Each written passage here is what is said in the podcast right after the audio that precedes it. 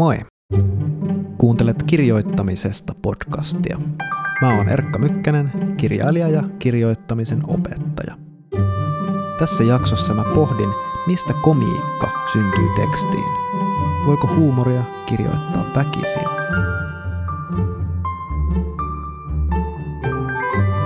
Tervetuloa mukaan.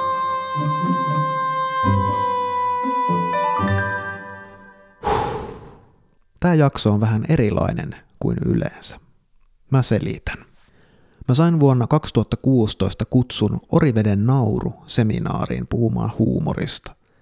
Mä en tiennyt mitään muuta tapaa lähestyä asiaan kuin kirjoittaa aiheesta 10 sivuinen essee otsikolla Voiko huumoria kirjoittaa väkisin, jonka mä sitten luin siellä seminaarissa ääneen.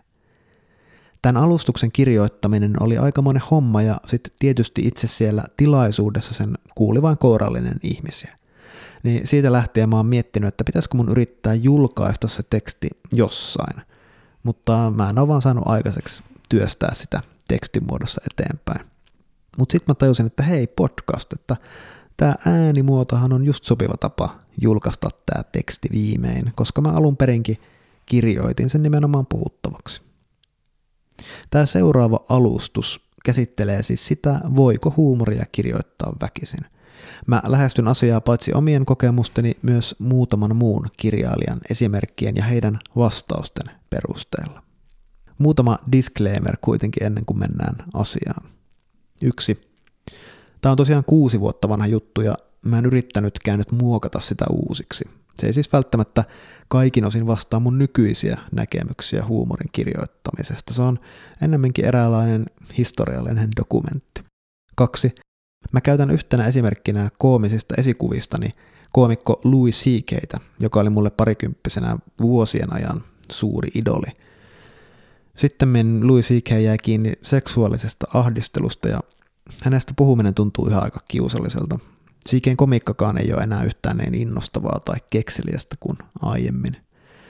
Eli siis mä halusin vaan sanoa tässä ääneen, että tuntuu hassulta hehkuttaa häntä kritiikittömästi vuonna 2022, mutta toisaalta yhtä tyhmää olisi olla hehkuttamatta, sillä nämä mun Louis Siiketä koskevat ajatukset ja pointit tässä alustuksessa toisaalta pätee yhä täysin, eikä ne sinänsä ole vanhentunut.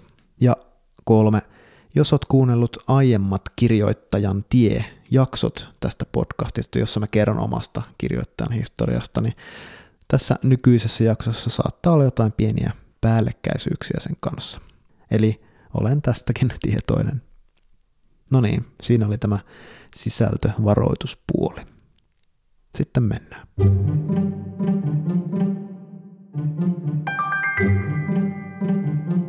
Voiko huumoria kirjoittaa väkisin? Aloitan kiusallisesti. Luen otteen keskeneräisestä novellistani, kaiken lisäksi kohdasta, jossa itse ajattelen olevan jotain hauskaa. Kyseessä on Tikun nokka nimisen tarinan alku. Kolme ensimmäistä kappaletta menevät näin. Veikko kuuli kantapäidensä raapivan metsätien soraa. Aiemmin laahaava kävelytyyli ei ollut häntä hävettänyt, mutta nyt se jotenkin kiusasi. Mummo oli äsken tiuskaisut eteisessä, että sinulla se on ryhti kuin riippakoivulla. Ja se meetwurstileipäkin. Mummo oli ängennyt sen väkisin Veikon reppuun. Metsätien pimeyteen päästyään Veikko oli viskannut leivän ojaan, jonka ohut riite räksähti rikki. Mikä siinä on niin vaikea ymmärtää, että joku ei syö lihaa? Ja miksi mummon piti jatkuvasti töksäytellä silloin harvoin, kun Veikko oli käymässä? Eihän hänkään koko ajan hokenut mummolle, että sinä se kuolet pian. No niin, mitäköhän ajattelitte? Oliko tuossa mitään hauskaa? Naurattiko? Eikö naurattanut, mutta tavallaan huvitti.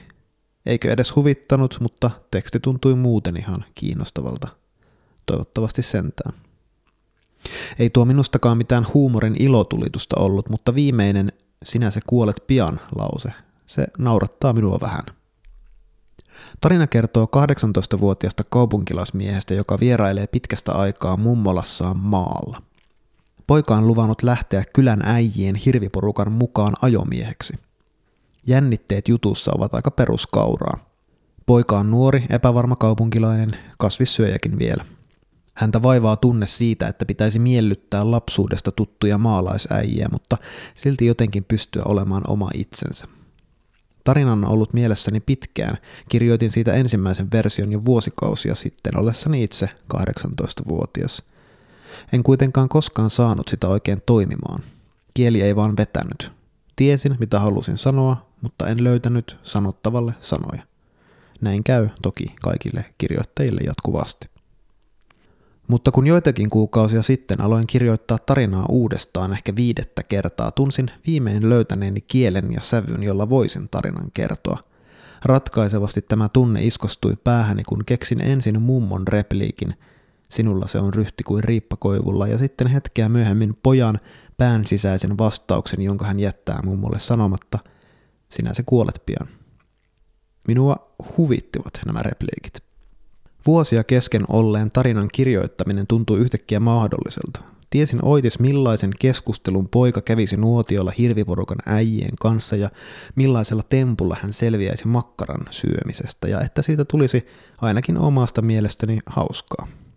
Tiesin, miten tämä tarina pitäisi kertoa ja kaikki lähti noista kahdesta repliikistä. Huumori paljasti minulle, että olen jonkin totuudellisen ja kiinnostavan äärellä. Aloin miettiä, mistä eri elementeistä rakentui se, että päädyin kirjoittamaan jotain hauskaa. Ajatteluni polku johti ihan kirjoittamisen perusasioihin. Tarvitsin asetelman, joka oli minulle tuttu. Epävarma, lihasta kieltäytyvä kaupunkilaispoika maaseudulla. Tämä on suoraan omasta nuoruudestani. Tarvitsin myös ensimmäiselle kohtaukselle tapahtumapaikan. Sekin tulee elävästä elämästä, Kuvittelin mummolani eteisen ja sinne jonkin version omasta mummostani auttamaan tätä poikaa, Veikkoa, otsalampun kanssa. Tässä ei ole vielä mitään hauskaa, mutta elementit ovat lupaavia. Kun sitten lopulta sain kiinni mummon ja Veikon välisestä dynamiikasta, siitä millaiset välit heillä on, huumori ilmestyi tekstiin, sinulla se on ryhti kuin riippakoivulla. Tällainen lause kertoo sekä lukijalle että minulle kirjoittajana mummosta ja hänen suhteestaan pojan poikaansa enemmän kuin monta kappaletta mummon persoonaa suorasanaisesti kuvailevia lauseita voisi kertoa. Novellin aiemmassa versiossa mummo oli ollut tylsä hahmo, jonkinlainen harmaa statisti, mummon stereotypia, mutta yksi repliikki teki hänestä kokonaisemman ihmisen, jolla oli näkemys pojan pojastaan, tunnistettava puhetyyli ja ärtynyt olemus – Samoin Veikko, hänen epävarmuutensa ja turhautuneisuutensa auktoriteettihahmon silmissä tiivistyy tuohon ilkeämieliseen päänsisäiseen toteamukseen siitä, että mummo ei kauaa enää täällä maan päällä elele. Eihän niin saisi sanoa mummolle. Nämä lauseet siis naurattivat minua, koska ne tuntuivat tosilta. Yllätyin niistä itsekin, kuin hahmot olisivat viimein heränneet eloon. Jotkut ovat sitä mieltä, että huumori kuolee, kun sitä analysoidaan. Minä olen eri mieltä. En koskaan kyllästy pohtimaan sitä, mikä tekee jostain asiasta hauskaa. Ei ole niin ylhäistä tai alhaista asiaa, etteikö siitä voisi vitsailla ja etteikö olisi mahdollista purkaa osiin nauruun johtaneet syyt. Ihailen koomikko Louis C.K.'n analyysiä siitä, miksi pierut ovat niin hauskoja. Sivumennen sanoen C.K.'n pieru-dekonstruktio kuuluu jokseenkin näin. Pierut ovat hauskoja, koska yksi, ne tulevat pyllystä, Kaksi, ne haisevat kakalle. Ja kolme, ne ilmoittavat tulostaan trumpettimaisella äänellä. Tämän enempää en pieruista puhu, mutta Louis C.K.'n hengessä yritän tehdä parhaani purkaakseni osiin, mikä hauskasta tekee hauskaa. Vastaus kysymykseen, voiko huumoria kirjoittaa väkisin, on tietysti melko varma ei. Yritän kuitenkin paikantaa omasta kirjoittamishistoriastani hetkiä, jolloin olen mahdollisesti onnistunut olemaan hieman hauska. Koska en löytänyt montakaan sellaista hetkeä, kysyin myös kolmelta minusta hauskalta kirjailijalta, Petri Tammiselta, Jussi Seppäseltä ja Miina Supiselta, mikä heidän mielestään on heidän hauskojen tekstiensä takana. Kun olin ehkä neljän, koko perheemme vietti joulua mummolassa Pielavedellä. Siinä samassa maatalossa, johon työstön alla oleva tikunnokka novelli sijoittuu. Odotin joulupukkia malttamattomana äidin sylissä ja tulin lakonisen välinpitämättömästi päivitelleeksi. Ei sitä joulupukkia taida olla olemassakaan. En yrittänyt olla hauska, mutta vanhempieni vastaanotto syöpyi mieleeni. Aikuisten yllättynyttä remakkaa naurua. Repliikissani oli jotain hirveän epäsopivaa ja yllättävää. Aikuiset eivät olleet tulleet ajatelleeksikaan, että voisin jo epäillä joulupukin olemassaoloa. Painoin tuolloin itselleni mieleen toimintaohjeen. Sanon vaan rohkeasti suoraan kaikkia omituisia juttuja, niin aikuiset nauravat. Sillä aikuisten nauruhan symboloi sitä, mitä lapsi tarvitsee, hyväksyntää. Onpas tuo fiksu poika. Huumori on myös keino sanoa pahoja ajatuksia, sellaisia, joita vakavalla mielellä ei oikein kehtaisi sanoa. Toisaalta se on oikotie tärkeiden asioiden äärelle. Se voi olla myös pakotie, tapa vältellä puhumasta suoraan asioista, jotka oikeasti ahdistavat. No, kun sitten esiteini-ikäisenä aloin kirjoittaa ensimmäisiä novelleja, niin yritin kovasti olla niissä hauska. Tuohon aikaan, siis 2000-luvun taitteessa, teinit kirjoittivat runoja ja novelleja eri nettifoorumeille. Itse kirjoitin myartic.net-nimiselle sivustolle novelleja ja runoja. Yritin tehdä vaikutuksen vanhempiin kirjoittajiin, jotka olivat silmissäni todellisia guruja, siis arviolta 17-vuotiaita lukioälykköjä. Kerran kirjoitin sivustolle tarinan ravintolakokemuksesta, joka oli päähenkilönsä näkökulmasta erityisen absurdi. Kirjoitin pitkin koukeroisen virkkeen, yritin käyttää hassuja ja omituisia sanavalintoja, irvailla vähän kaikelle, olla tosi nokkela. Eräs sivustolla päivystävistä lukioälyköistä kirjoitti minulle pitkän kriittisen palautteen, jonka yksi kohta tarttui mieleeni. Hän sanoi joksenkin näin. Älä yritä noin paljon. Kielelliset koukerot ja hauskat repliikit tulevat kyllä, jos ovat tullakseen. Sen kerran en sentään loukkaantunut palautteesta, kuten tavallisesti. Olin sitä kiitollinen. Sehän oli minulle valtava helpotus. Hauskuutta ei tarvitse eikä oikeastaan voikkaan yrittää. Lakkasin siltä istumalta yrittämästä. Tähän tarinaan sopisi, että kirjoittamiseni olisi itsestään muuttunut hauskaksi kuin taikaiskusta, kun en enää yrittänyt. Niin ei kuitenkaan käynyt, mutta minussa syntyi usko siihen, että hauskuus kyllä tulee tekstiin, jos on tullakseen. Ymmärsin, ettei mikään ole vähemmän hauskaa kuin hauskuus, josta näkyy yrittäminen. Seuraavan kerran pääsinkin hauskan tekstin äärelle ihan vahingossa, ja vasta vuosien päästä. Aloin nimittäin esiintyä toisinaan lavarunotilaisuuksissa. Moderni lavarunous muistuttaa osittain stand-upia. Monet esiintyjistä pyrkivät hauskuuttamaan yleisöä turvautumaan punchlineihin – Niinpä sitten itsekin huomasin esittäväni runoja, joita en olisi koskaan kehdannut kirjoittaa sellaisenaan paperille, mutta jotka tuntuivat esitystilanteessa naurattavan tai toimivan muuten vaan. Se oli välillä vähän pinnallista touhua. Ei humalaisen yleisön naurattaminen Jumala ja humala sanojen rinnastamisella ole erityisen haastavaa, kuten yhdessä runossani tein. Vuonna 2011 kävin New Yorkin reissulla kuuntelemassa amerikkalaisia lavarunoesityksiä jokin mun sisällä liikahti.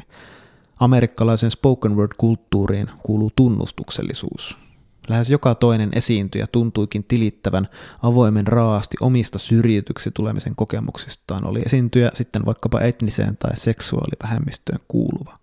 Avainsanat olivat henkilökohtaisuus ja suoruus. Niistä usein seurasi myös komiikkaa. Tämä viehätti minua.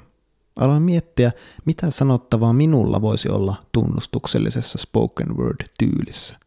Aluksi ajattelin vähän epätoivoissani, ettei mitään. Minulla, joka olen kasvanut Kuopiossa omakotitalossa, jonka lapsuus oli onnellinen, joka pystyi puhumaan tunteistaan vanhempiensa kanssa. Oikeastaan lapsuuteni oli ollut niin onnellinen, että sen esittäminen tuollaisessa dramaattisessa tilityskontekstissa alkoi naurattaa minua. Tässä vähän tuolloin kirjoittamani runon alkua. Mä oon Erkka, 23V. Oon kasvanut Kuopiossa, Julkulassa, omakotitalossa. Niin isossa, että aina sain kasvaa vähän lisää. Mä en oo kasvanut ilman isää ja vähän liian pitkään imin äitin nisää. Mä oon syntynyt iPhone kourassa, hopealusikka suussa ja kultainen perseessä. Mun neljähengen perheessä on aina puhuttu tunteista. Ei ole ollut puutetta hunteista. Ei euroaikaa eikä varsinkaan markka. Ei tarvinnut olla ruuasta tarkka. Osta poika vaan sitä Isabella juustoa, parhaisiin arkihetkiin, kesäisiin uimaretkiin. Kermaa varmasti mansikoiden kanssa.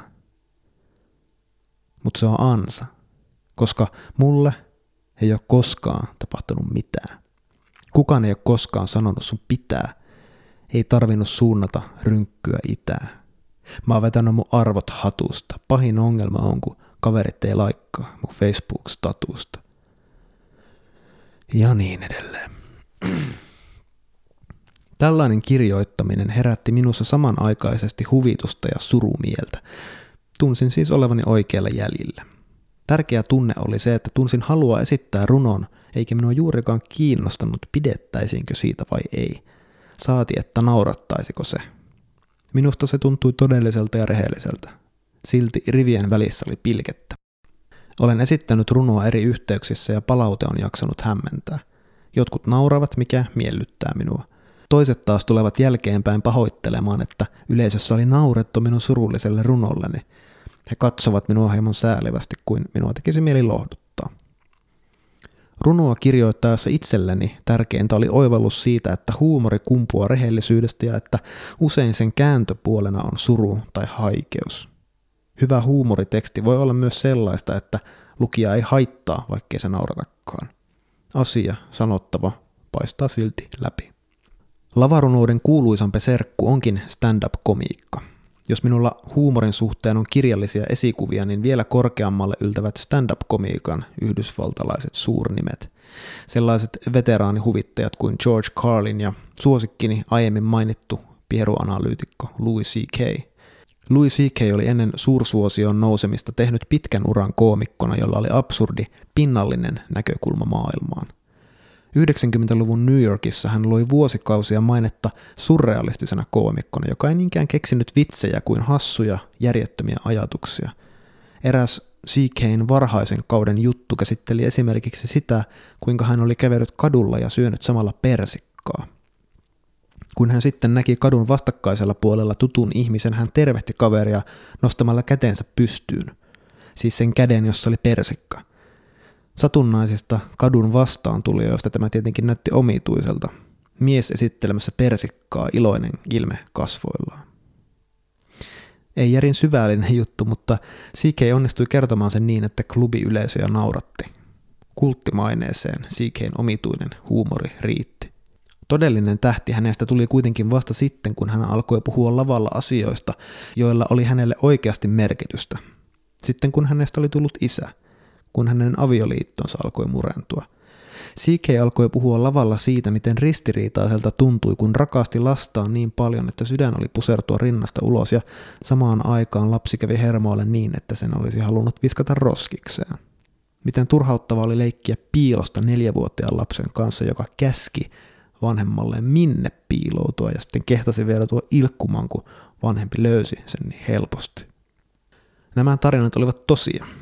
Niin tosia, että CK on jopa kertonut yllättyneensä siitä, kun stand-up-yleisöt niille ensimmäisen kerran nauroivat. Yhtäkkiä hän itseään liian omituisena valtavirta yleisölle pitänyt koomikko tajusikin, että hänellä oli jotain sanottavaa, sellaista, johon niin sanotut ihan tavalliset ihmiset samaistuivat. Muutamassa vuodessa hänestä tuli Yhdysvaltain suosituin koomikko, miljonääri ja Emmy-palkittu tähti.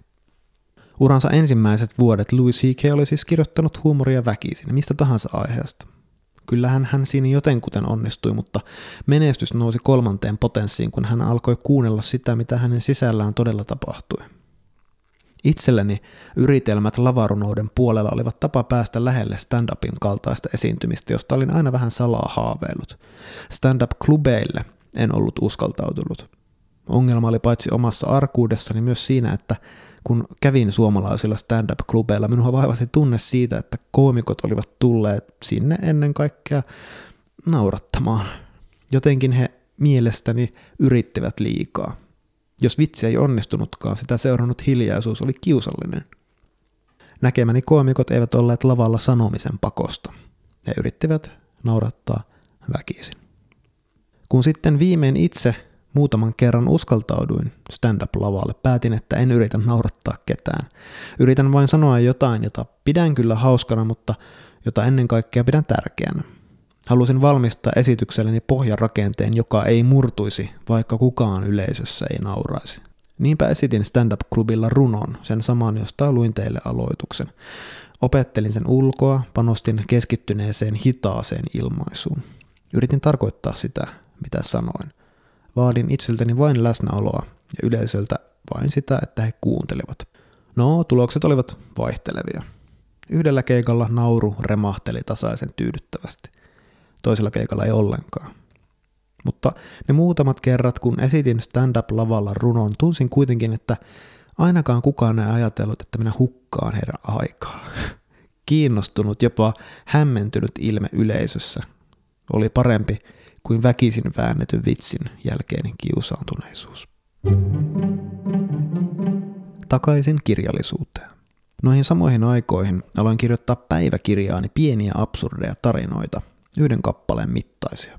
Niistä tarinoista koostui lopulta 2015 julkaistu esikoisnovellikokoelmani Kolme maailmanloppua. Pitkään en oikein osannut sanoa, oliko tarinoistani mihinkään. Absurdissa tyylissä, kun on se ongelma, että se saattaa helposti herättää lukiossa välinpitämättömän tunteen. Mitä väliä? Ja jos henkilöhahmot eivät herätä samaistumista, lukija ei vaan kiinnosta. Hän tuntee, että hänen aikaansa hukataan. Yritin siis luottaa omiin reaktioihini kirjoittajana ja lukijana. Kirjoittajahan on aina oman tekstinsä ensimmäinen lukija. Idean saaminen, tarinan pyörittely päässä ja itse kirjoittaminen ovat parhaimmillaan kuin nautinnollista lukemista. Ja noissa tilanteissa pyrin luottamaan niihin hetkiin, jolloin saan itseni nauramaan tai liikuttumaan. Vaikka teksti olisi myöhemmin vaikuttanut täysin kuolleelta, muistutin itseäni, kun kirjoitit eli luit tämän ensimmäisen kerran, naurahdit. Usko siis itseesi ja täytä alkuperäisen ideasi potentiaali, kaiva se esiin. Kirjoitin esimerkiksi pienen tarinan nuoresta miehestä, joka ihailee suuresti Krista Kososta ja tapaakin tämän sattumalta kadulla. Tämä itsessään ei tuntunut järin hedelmälliseltä aiheelta. Jossain vaiheessa mieleen juolahti, että jutun juju olisikin siinä, että Krista Kosonen ihastuisi ihailijaansa, mutta mies taas suhtautuisi julkiksen kiinnostukseen epäilevästi ja vastahankaisesti. Minua alkoi vähän naurattaa. Se oli hyvä merkki. Olin saanut kiinni jostain, joka tuntui todelliselta ja edes hieman yllättävältä. Kun palasin omiin novelleihini tätä alustusta varten, huomasin, etteivät ne oikeastaan olleet järin hauskoja – Ehkä olin ylikriittinen ja turta omille teksteilleni. Silti päätin, että haluan kysyä kolmelta itseäni hauskemmalta kirjailijalta, miten huumori on heidän teksteihinsä tullut. Kysyin tätä Petri Tammiselta, Miina Supiselta ja Jussi Seppäseltä. Ovatko he väkisin yrittäneet olla hauskoja? Vai jotenkin luontevammin? Halusin päästä mahdollisimman lähelle niitä hetkiä, joissa heidän hauskat tekstinsä ovat syntyneet.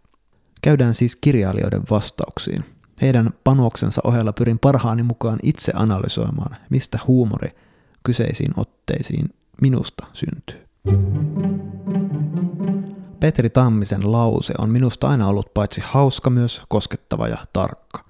Hänen tekstinsä on pakotonta, väistämätöntä, mutta herkkää kuin jokin, mitä metsässä tapahtuu, kun ihminen ei ole katsomassa. Kinokset kuusien oksissa. Lähetin Tammiselle lainauksen erästä hänen omasta tekstistään ja kysyin, mistä huumori siihen tuli. Seuraava lainaus on essee-tekstistä nimeltään Danny vastaan me. Danny tuli vääksyyn. Ilta-aurinko paistoi ja puiston penkkirivit täyttyivät. Kuultiin kaikki hitit. Kesäkatu, tuuliviiri, tuulen suojaan, maantieltä taloon. Tuntui kuin lavalla olisi heilunut joku sukulainen, joku, joka on aina ollut ja aina on, jonka vanavedessä elämä ujuu. Tanssitytöt olivat yhtä nuoria kuin 70-luvulla. Kappaleiden välissä ja niiden aikana Danny yllytti yleisöä tanssimaan ja laulamaan ja taputtamaan. Yleisö istui jäyhänä. Danny ei luovuttanut, hän hymyili ja maanitteli. Minusta alkoi näyttää, että kun Danny pääsee takaisin keikkapussiinsa, hän puhisee ja kiroaa meidän jäykkyyttämme. Saatana, kun näitä saa kiskoa kuin kivirekeä. Tamminen ei ilmeisesti yllättynyt siitä, että kysyn häneltä juuri tästä tekstistä. Hän nimittäin kertoi minulle voittaneensa lause Finlandian kyseisen tekstin aloituslauseesta. Finlandian arvoinen lause kuului siis näin. Danny tuli vääksyyn. Tamminen vastasi minulle seuraavasti. Huumori syntyy minulla melkein aina vahingossa, Ainakin sellainen huumori, jota jaksan katsella läpi editoinnin kaikkien vaiheiden. En meinaa sietää mitään omaa yritystäni huvittaa. Tunnen olevani kuin kokenut vitsinkertoja, joka on unohtanut jokaisen vitsinsä punchlinen. Jäljellä on vain hiukan haikea tunnelma. Yhä enemmän olen alkanut ajatella, että tarkka havainto on parasta huumoria. Tarkka havainto on parasta huumoria, sanoo Tamminen. Voitaneen siis päätellä, että se, mikä minua ja ehkä myös teitä huvittaa tuossa edellisessä Danny-kuvauksessa, on tarkka havainto. Katsotaanpa siis tarkemmin, mitä tekstissä sanotaan. No, jo otsikko on hauska. Danny vastaan me. Tämä naurattaa ainakin minua, sillä se kääntää ylösalaisin viihdeesityksen perimmäisen tarkoituksen, että esiintyjä ja yleisö olisivat yhtä, siis samalla puolella. Petri Tamminen kuitenkin kirjoittaa kokemuksesta, jossa Danny ja Vääksyn jäyhä väki tuntuivatkin olevan toistensa vihollisia. Danin tehtävä on viihdyttää, Vääksyn miesten tehtävä on nolouden pelossa taistella viihtymistä vastaan. Tämä on hauskaa, sillä se herättää muun muassa kysymyksen, miksi kumpikaan ylipäätään on vaivautunut paikalle. Ja tämän koomisen jännitteen siis pitää sisällä jo pelkkä tekstin otsikko, Danny vastaamme. No, sitten tulee tuo ensimmäinen lause, Danny tuli vääksyyn. Minusta se ei ole varsinaisesti hauska lause, mutta hyvä lause se on, ytimekäs. Ensimmäisen kerran minua huvittaa, kun Tamminen puhuu heilumisesta viitaten Danin esiintymiseen. Sitaatti, tuntui kuin lavalla olisi heilunut joku sukulainen. Minua yksinkertaisesti huvittaa, kun vain ajattelenkin Danin Ilkka Lipsasen heiluvan lavalla. Sanavalinta on osuva. Lukemani otteen varsinainen pihvi on se, miten Tamminen kuvaa Danin ja yleisön välistä dynamiikkaa. Kuuluisa esiintyjä yllyttää yleisöä tanssimaan, mutta se pysyy jäyhänä.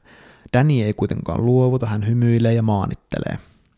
Etenkin maanitella on hauska sana. Vähän niin kuin heiluvankin. Hauskaa kirjoittaessaan onkin hyvä muistaa, että tietyt sanat ovat joskus yksinkertaisesti hauskempia kuin toiset. Tämän verran kirjoittaja siis ainakin voi yrittää olla hauska. Kokeilla eri sanoja tietoisella tavoitteella. Olisiko joku niistä hauskempi kuin toinen? Mutta tässäkin pitää välttää yliyrittämistä. Hauskaksi tarkoitetun sanan erottaa oikeasti hauskasta sanasta kilometrin päästä. Ja sitten saavumme siihen kohtaan, joka minusta on kaikkein hauskin. Kliimaksi, joka kertoo Tammisen todellisesta havainnon tarkkuudesta, siis siitä, mitä Tamminen itse pitää hauskuuden ytimenä. Sitaatti. Minusta alkoi näyttää, että kun Danny pääsee takaisin keikkapussiinsa, hän puhisee ja kiroaa meidän jäykkyyttämme. Saatana, kun näitä saa kiskoa kuin kivirikeä. Kontrasti lavalla hymyilevän ja maanittelevan Danin sekä omassa keikkabussissaan puhisevasti kiroilevan Ilkka Lipsasen välillä on hauska. Huumoria tähän tuo myös se, että puheen aiheena ei ole kuka tahansa fiktiivinen hahmo, vaan nimenomaan Danny, jonka jokainen tekstin lukija todennäköisesti jossain määrin tuntee ulkonäöltä olemukselta. Valmis hahmo siis, jota ei lukijalle tarvitse kaunokirjallisen keinoin erityisesti pohjustaa. Tamminen siis sanoo, että tarkka havainto on itsessään hauska. Tämä on minusta aika hyvä vastaus, vaikka ei ehkä riittävä. Tamminen jättää sanomatta, että tarkka havainto on hauska vain silloin, kun sen sanoja on hauska, kuten nyt esimerkiksi Petri Tamminen. Kun hänen tietoisuutensa on sellainen, että hän valitsee ilmaista juuri sen havainnon, joka muissa herättää naurua. Tarkka havainto naurattaa silloin, kun se on totta mutta ei ilmeisimmällä mahdollisella tavalla. Toinen kirjoittaja olisi saattanut kirjoittaa Danista vähemmän tarkasti, vähemmän oivaltavasti. Ehkä hän olisi saattanut suunnata pilkan vaikkapa Daniin itseensä. Tuon ikäinen mies yhä yrittää näyttää samalta kuin 70-luvulla. Ei se olisi hauskaa. Tuossakin havainnossa voi olla tarkkuuden siemen, mutta siinä se. Todellinen tarkkuus on sitä, että ottaa havaintoon mukaan itseensä minä väitän. Ja niin Tamminen juuri tekee. Hän ei naura Danille, vaan itselleen, omalle jäykkyydelleen. Ja lopulta Danin ja hänen itsensä väliselle erolle. Tamminen päätti vastauksensa minulle siteeraamalla esikuvaansa Veijo Merta. Seuraava ote on meren teoksesta Everstin auton kuljettaja. Voidaan jäädä pohtimaan, että mikä meren kielessä havainnossa ja tavassa katsoa maailmaa on – tai ei ole tarkkaa ja kenties hauskaa. Lainaus kuuluu näin. En minä tätä jätä, älä pelkää, linjurin kuljettaja huusi. Se työsi päänsä ulos niin pienestä tuuletusikkunasta, ettei saanut päätään takaisin sisälle muuten kuin ottamalla vähemmän tilaa vievän nöyrän ilmeen. Seuraavaksi lähetin viestiä vuoden 2015 esikoiskirjailija Jussi Seppäselle. Hänen novellikokoelmansa Kymmen ottelua on minusta poikkeuksellisen hauska kirja. Seppänen on Tammiseen verrattava tiivistämisen ammattilainen. Esimerkkinä käytin Seppäsen Juhannus-nimisen novellin aloitusta. Se menee näin.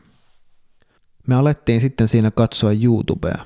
Istuttiin tai seisoskeltiin selkäkyyryssä saatana neljä jätkää kello 20 yli viisi juhannusaamuna ja tihrustettiin pientä tökkivää kuvaa viheltelevästä pingviinistä.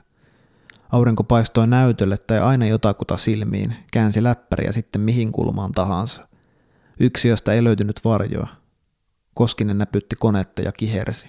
Tästä kulmasta näki, että sen mustan heviletin keskellä oli kaljuläiskä. Väkisin hiipi mieleen, että tämän kesäyön mahdollinen kliimaksivaihe oli jo takana päin, ja että ensi vuonna juhannuksena kannattaisi joko pysyä töissä tai painua jonkun tutun vaivaksi kesämökille. Toista vapaata juhannusta en tällä porukalla Helsingissä enää kestäisi. Hirveätä paskaa. Latte romahti sängylle makaamaan. Se näytti pelkissä sortseissa ja silmälaseissa valkoiselta hylkeeltä. Laita pornoa. Enkä laita. Oletteko nähneet mummon, joka hakkaa auton keulaa niin, että airbag aukeaa?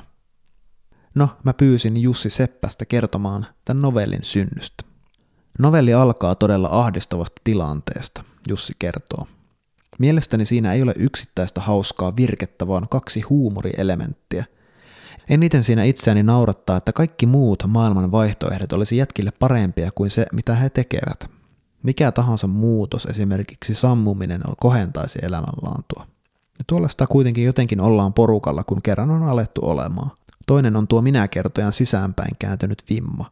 Sehän latelee tosiasioita, ei liioittele eikä vähättele. Mutta ne tosiasiat, mitä se latelee, on kuitenkin sen itsensä havaintoja, eli oikeastihan lukija oppii enemmän minäkertojasta kuin asunnosta. No tässä tullaan hyvin lähelle Petri Tammisen huumorin näkemystä. On vain todettava tosiasioita, tarkka havainto. Hauskuus ei synny siitä, että asioita sanotaan erityisen hauskasti. Kyse on siitä, että todetaan ehkä lakonisestikin se, mitä nähdään, ja se päätyy kertomaan paljonkin maailmasta ja etenkin siitä, miten kuvattu henkilö maailman kokee. Ja samoin kuin Tammisella, myös Seppäsellä nauru ei kohdistu minäkertojan ulkopuolelle, vaan sisäpuolelle. Henkilön itseensä eikä ainakaan pelkästään hänen havainnoimansa maailmaan. Seppänen jatkaa. Metodini oli aika pitkälle se, että novellilla on sanoma, mutta sanon sen mahdollisimman maanläheisesti. Lisäksi pidän jotenkin tärkeänä, että en katso henkilöhahmojani ylhäältä päin, vaan mieluummin sitten vaikka vähän palvoen, hyvässä valossa. Sekin on ehkä hauskaa. Jossain vaiheessa minulle käy aina niin, että rohkaistun kirjoittamaan hauskasti. Teksti saattaa olla jo mitaltaan valmis, mutta jotenkin liian korkealentoinen ja abstrakti. Silloin se paranee, kun vaihtaa ongelman ihmisen kokoiseksi. Ja samalla siihen tulee jostain komiikkaa. Usein jos alkuidea on vakava, on lopputulos humoristinen ja päinvastoin. Luulen, että jos yrittää kirjoittaa hauskasti, tulee tehtyä vitsejä. Kun hyvä tarina kuitenkin vaatii kokonaiset hahmot, pitäisi huumorinkin lähteä vakavan kautta. Ehkä. No mitä se Seppäsen ihmisen kokoisuus sitten on? Mieleen tulee ainakin se, kuinka minä kertoja puhuu kavereistaan hienoina ihmisinä, mutta ikään kuin vastahankaisesti myöntää, että YouTuben katselu miehissä kello viideltä aamulla ei ehkä ole se hänen odottamansa juhannusyön kohokohta. Minä kertojan sisäinen ristiriita on aika tarkkasanaisesti kuvattu.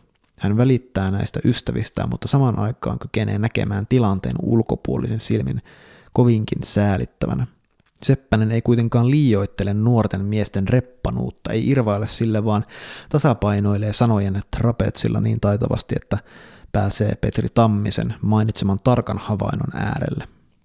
Niin Petri Tamminen kuin Jussi Seppänenkin kirjoittavat pohjimmiltaan perinteisesti ajateltuna miehisestä kokemuksesta. Tammisen tekstissä naurattavat jäyhät vääksyn miehet, Seppäsen tekstissä saamattomat kaupunkilaisvässykät. Viimeiseksi kysyin huumorista Miina Supiselta. Supinen on useissa haastatteluissa korostanut, ettei hän pidä itseään lainkaan hauskana. Minulle hänen esikoisromaaninsa Liha tottelee kuria on kuitenkin poskettoman hauska lukukokemus. Supisen sosiaalinen silmä ja armottoman lakoninen ja reteän rento tyyli saa minussa jatkuvasti aikaan naurun purskahduksia. Halusin tietää, kuinka väkisellä hänen huumorinsa syntyy. Lähetin hänelle seuraavan otteen esikoisromaanista Lihatottelee kuria. Kyseessä on naisten saunailta, johon kiireinen perheenäiti Katriina on juuri saapunut autolla. Katriina ajoi jäisiä metsäteitä saunalle. Hän taittoi korkeilla koroillaan routaisen mustan pihamaan, kiipesi puuportaat ja avasi sen. Pukuhuoneesta tuli kasvoille lämpöä ja ääntä. Sisällä istui seitsemän pätevää ja lihaisaa naista.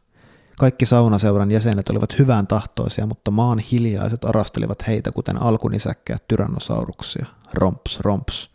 Saniaismetsän kamara tärjesi, kun sellaiset naiset etenivät elämässään kulttuurin ja järjestöelämän huipuille. Sangossa oli kaljapulloja, siideripulloja ja valkoviinipulloja. Ne kimmelisivät jäiden seassa kuin taivaan nektarimaljat. Niiden sisällä oli iloa ja viihtymistä. Eräs naisista moikkasi Katriinaa ja sanoi, mitäs Katjuska? Naisella oli jo avattu pullo kädessä. Autolla. Katriina, miksi piti tulla autolla? Katriina alkoi puntaroida. Jos jättäisi auton ja tulisi hakemaan sen seuraavana päivänä bussilla. Ei, alkoholistin käytöstä. Joisi vähän ja ajaisi rattijuoppona. Ei, tietenkään. Olisi juomatta. Se oli suunnitelmakin. Pitäisi olla ihan hauskaa selvinpäin. Ottaisi vain löylyt ja menisi kotiin. Niin, oli ollut tarkoitus tehdä niin, mutta pukuhuoneessa oli lämmintä ja ulkona lehtipuiden rangot piirtyivät kauniisti maidonvalkoista iltataivasta vasten ja jos vain ottaisi viiniä maailmassa olisi varmasti taikaa, dinosaurukset olisivat ystäviä, nauru olisi kuin helmiä ja seinistäkin huomaisi, että joku timpuri oli ne tehnyt aikoinaan ammattitaidolla ja rakkaudella. Supinen ihmetteli ihan aluksi, että onpa hän kirjoittanut alkeellisesti. Teksti on rentoa ja pakotonta, sellaista, mitä hän ei enää nykyään takuulla kirjoittaisi.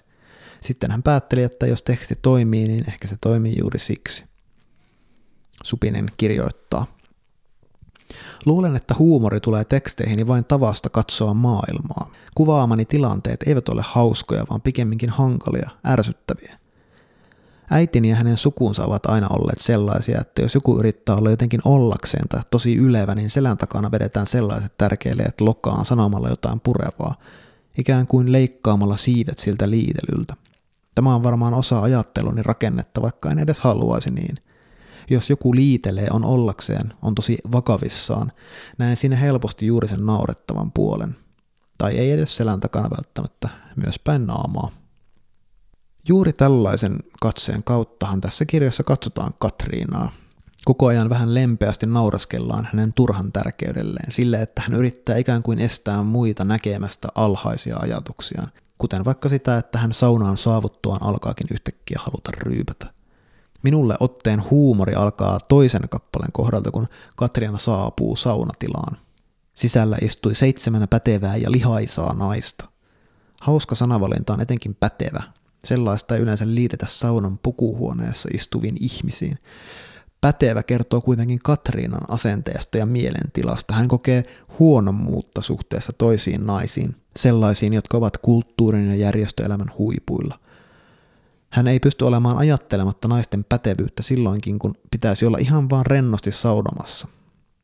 Kaiken lisäksi naisia on seitsemän. Luku tuntuu jotenkin tärkeältä ja pyhältä, ja siksi kai Katriina panee sen merkille. Sen jälkeen minua naurattaa tekstissä se, kuinka Katrinan silmissä kaikki jotenkin kimmeltää. Sangossa jäähtyvät siideripullot ja viinipullot ovat kuin taivaan nektarimaljoja. Niiden sisässä hän ajattelee olevan iloa ja viihtymistä. Jokin tuossa sanaparissa on hyvin luontevaa, arkista ja tunnistettavaa, että se herättää huvittumista. Iloa ja viihtymistä. Siinä ei ole mitään yrittämistä kirjoittajan taholta.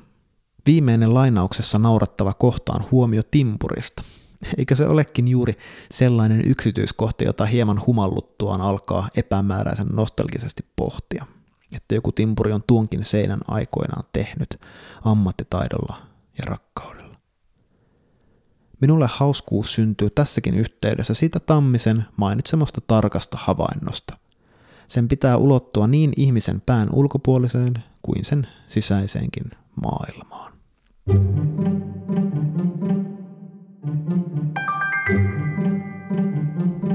Juha Hurme, kirjailija ja teatteriohjaaja, on sanonut, että jos taiteilija tekee työtään tosissaan ja rehellisesti, siitä syntyy väistämättä sekä itkua että naurua. Hurmeen mukaan se kuuluu todellisuuden dialektiseen luonteeseen. Ei toista ilman toista. Miten siis kirjoittaa huumoria? No ei ainakaan väkisin. Kuten minulle teinipoikana internetfoorumilla opetettiin, niin älä yritä. Ja sehän on mitä helpottavin ajatus. Mutta jos kuitenkin haluaa huijata itsensä kirjoittamaan hauskasti, kannattaa kirjoittamista ehkä lähestyä aika lailla avoimin mielin. Kirjoittamalla suoraan, rehellisesti ja tarkasti siitä, mitä havaitsee. Saattaa olla, että se jotakuta naurattaa.